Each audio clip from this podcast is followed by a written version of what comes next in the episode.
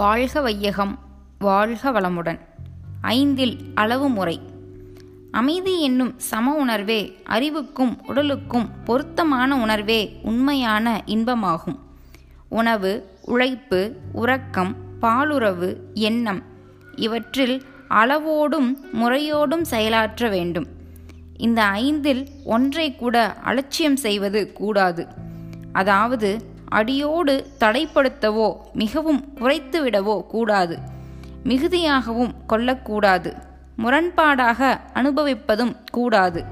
விழிப்போடு நிலையோடு மிதமாக உணவு உறக்கம் உழைப்பு உடலுறவு எண்ணம் என்னும் இவ்வைந்தோடு செயல்புரிய வேண்டும். இதனால் துன்பம் எழாமல் காக்கலாம். இயற்கையாகவும் எழும் ஒரு துன்பத்தை குறைத்து கொள்ளும் அனுபவமே ஒரு இன்ப உணர்வு ஆகும். இன்பத்தை நாடி மிகுதியாக இவற்றை அனுபவிக்கும் போது உயிராற்றல் மிகுதியாக செலவாகி அதன் விளைவாக துன்பம் தோன்றும். துன்பம் மிகும். ஐம்புலன் கருவிகளின் நலமும் பொதுவாக உடல் நலமும் கெடும்.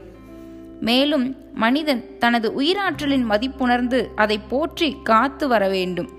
மனிதனுக்கு உயிராற்றல்தான் ஒரு பெரும் நிதி.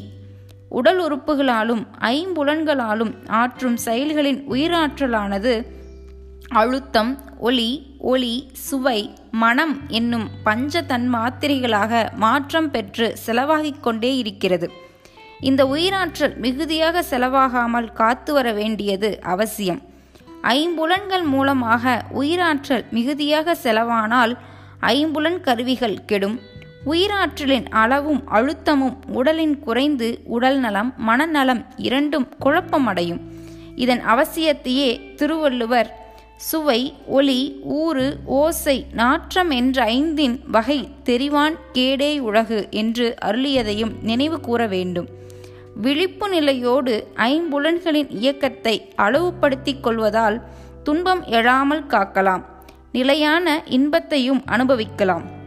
நெறியுடன் வாழும் இத்தகைய வாழ்க்கை முறையால் தானும் நலமுடன் மகிழ்ச்சியுடன் அமைதியுடன் வாழலாம். பிறரையும் நமது உதவியால் நலமாக வாழ வைக்கலாம்.